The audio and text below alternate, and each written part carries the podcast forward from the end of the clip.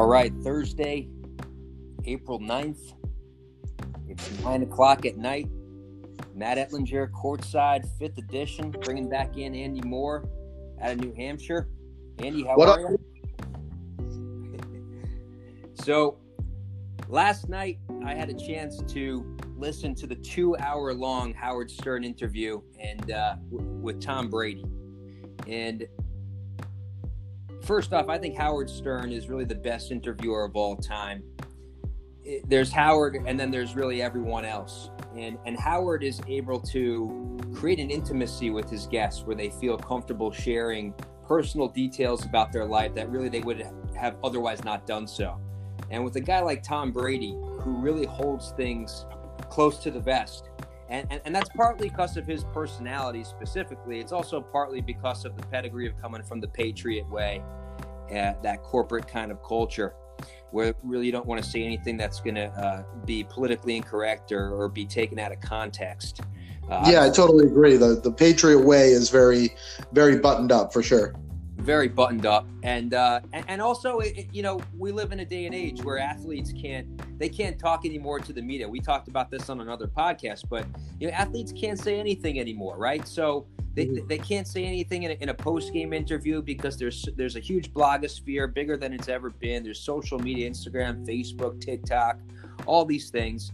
And and it's it's a shame that athletes are afraid to to talk anymore and that's why when you get a guy like Tom Brady, who uh, I know I'm not going to get any argument uh, from you on this, but he's the most accomplished football player of all time. And you get a guy like that to join Howard Stern, uh, who you know who, who we think is the best interview of all time, and that's why we're we were so excited to to really you know that was such an anticipated interview last night.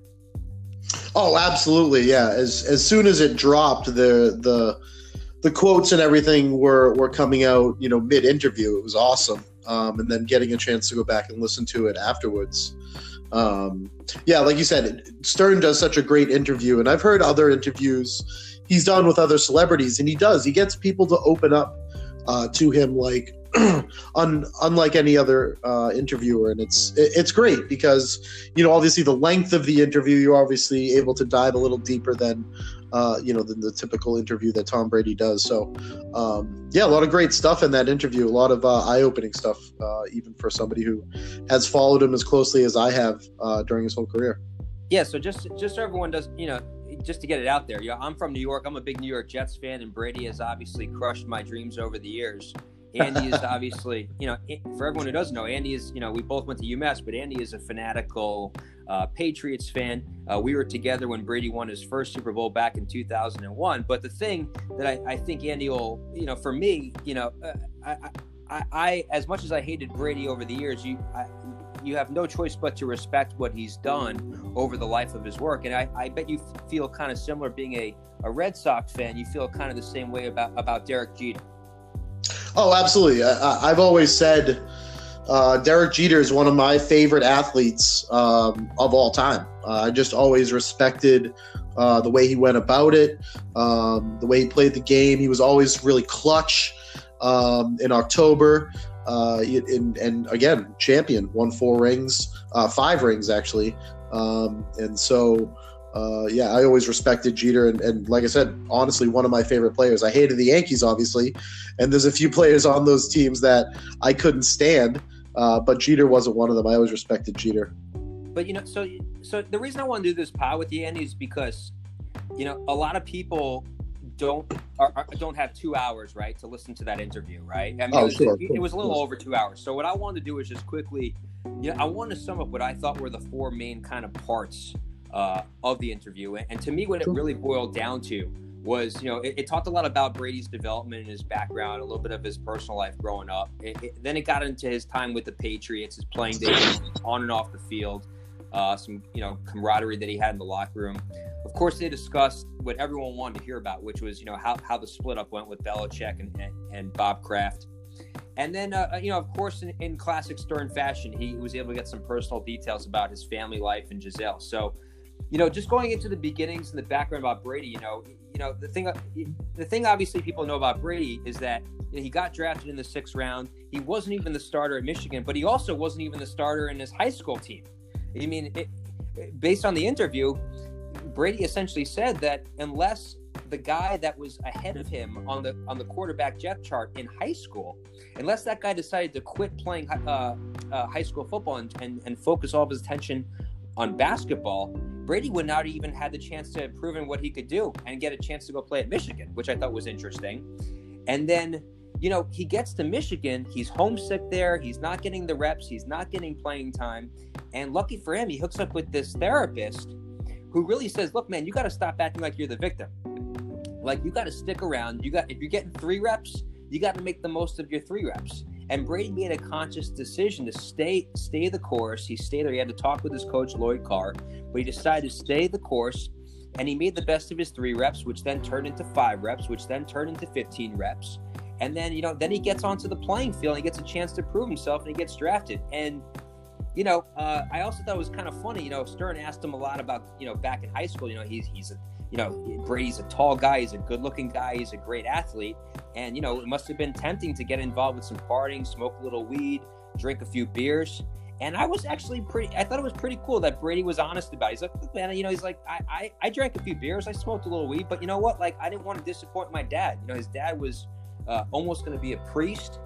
And he decided to be run his own business as an insurance, uh, small business insurance owner.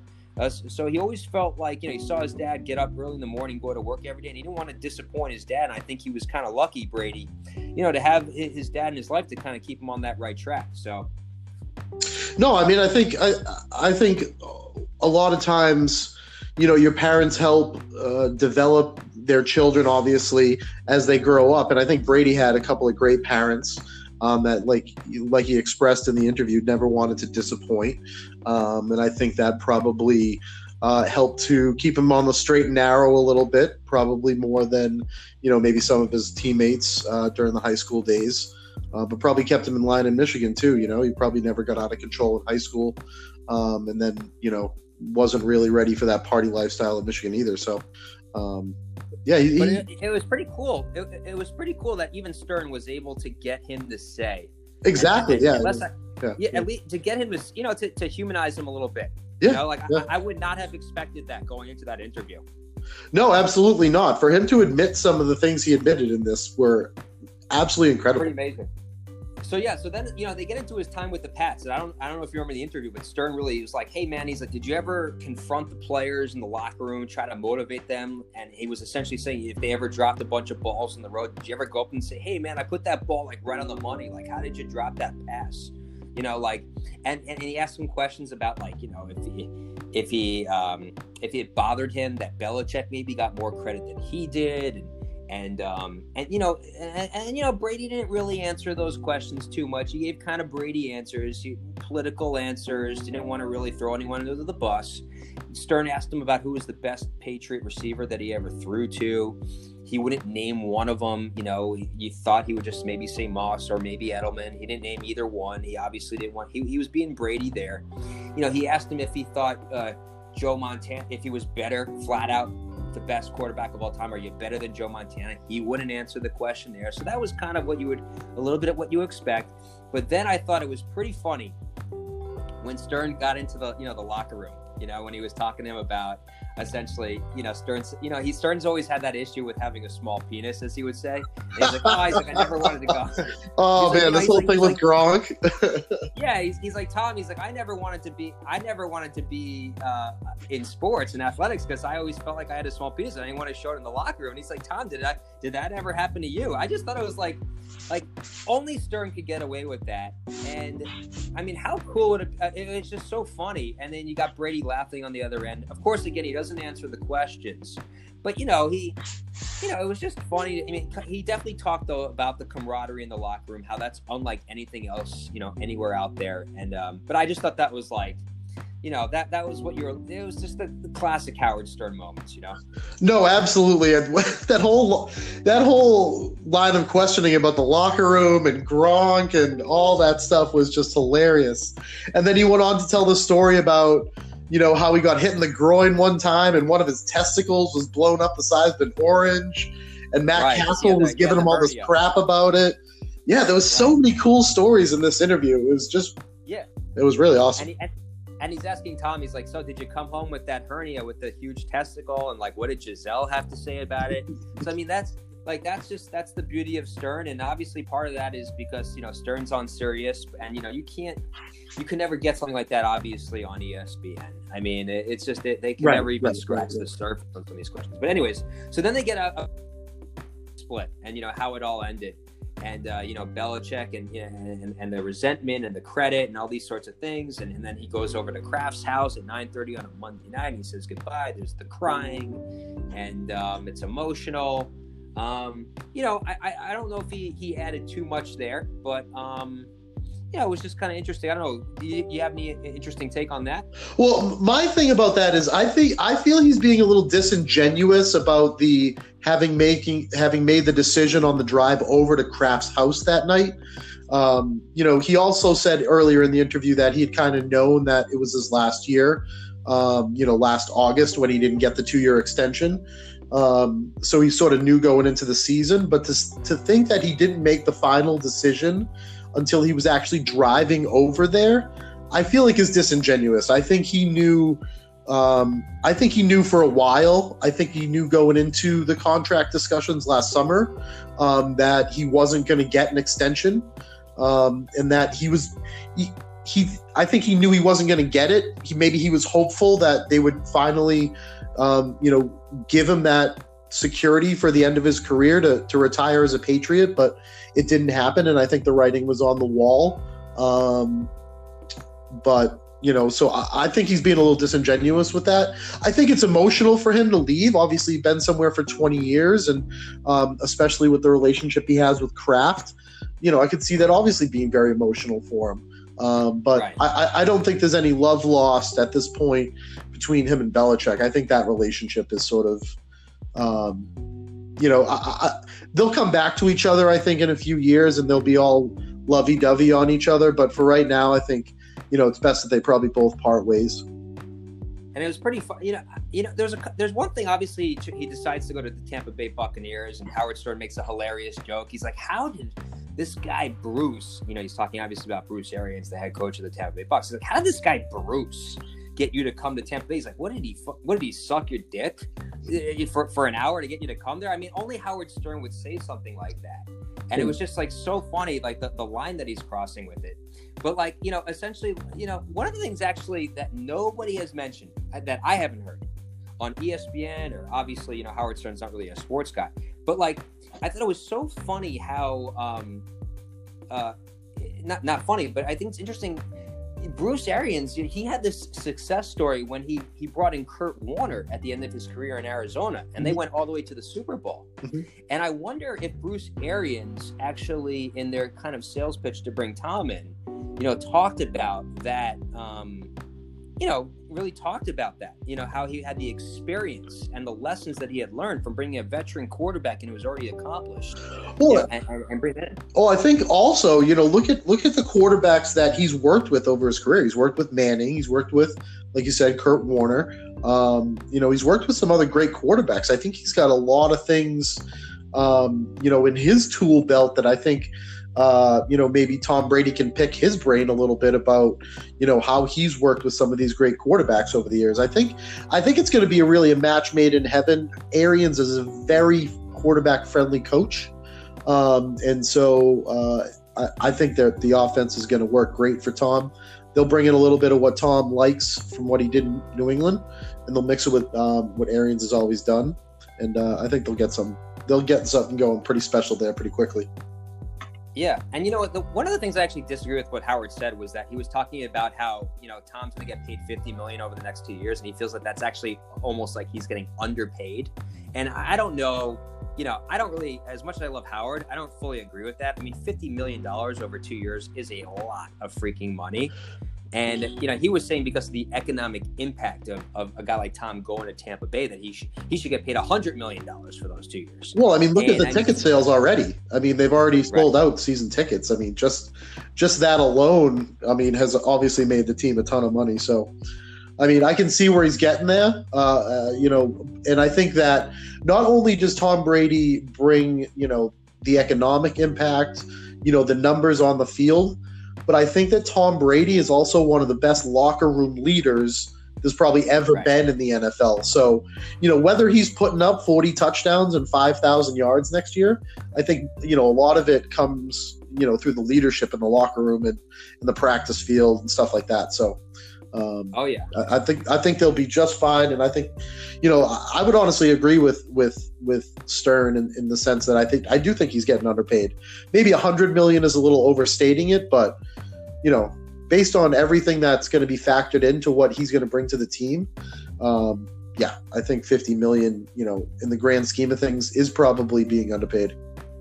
Wow. Yeah, I guess you make a good point there. So then they close out essentially with, you know, a lot of the talk about Gisele and a lot of the talk about family life. And, you know, without going into too many details of it, you know, there's much has been made about, you know, this letter that Gisele wrote to him two years ago when she felt like Tom needed to like pick up, you know, some of the slack at home because, you know, Tom is so focused during the year on football that during the off season, Gisele wanted a little bit more attention, but Tom has a lot of other ventures and so on and so forth. You know, I think too much was made about that in the media. You know, as you mentioned, there was already articles being written, and I'm sure there's like thousands of podcasts uh, being talked about, about this interview. But um, I, you know, I think there was a little bit too much written about that. You know, I think marriages are, t- you know, they take work to make it work, and, and they go through highs and lows. And it was a letter she wrote to him, and I, I don't think it was, you know, big deal. She wrote a letter to him. You know what I mean? Like, no, I mean, I, how many, how many marriages go through ups and downs? I mean, I think that that's typical. You know, especially with a power couple like that. You're working with somebody you know, n- not working, but you know, you're you're partners with somebody who is that focused, that driven, you know, that uh, into what they're doing, you know, that that is going to take away from the family time. And I think, um, you know, Tom probably just needed Gisele to wake him up and say, "Hey, listen, you need to have a better work family life balance." Um, and obviously, he didn't want to lose his family, and you know, he made the necessary adjustments. I think that you know, missing those you know OTAs uh, those training camps the last few years. Did it make a big difference? Ah, it's it's tough to say, you know, because one of the years he missed OTAs, they won the Super Bowl. So right. you know, it, it's tough to say really if it makes a big impact in the long term.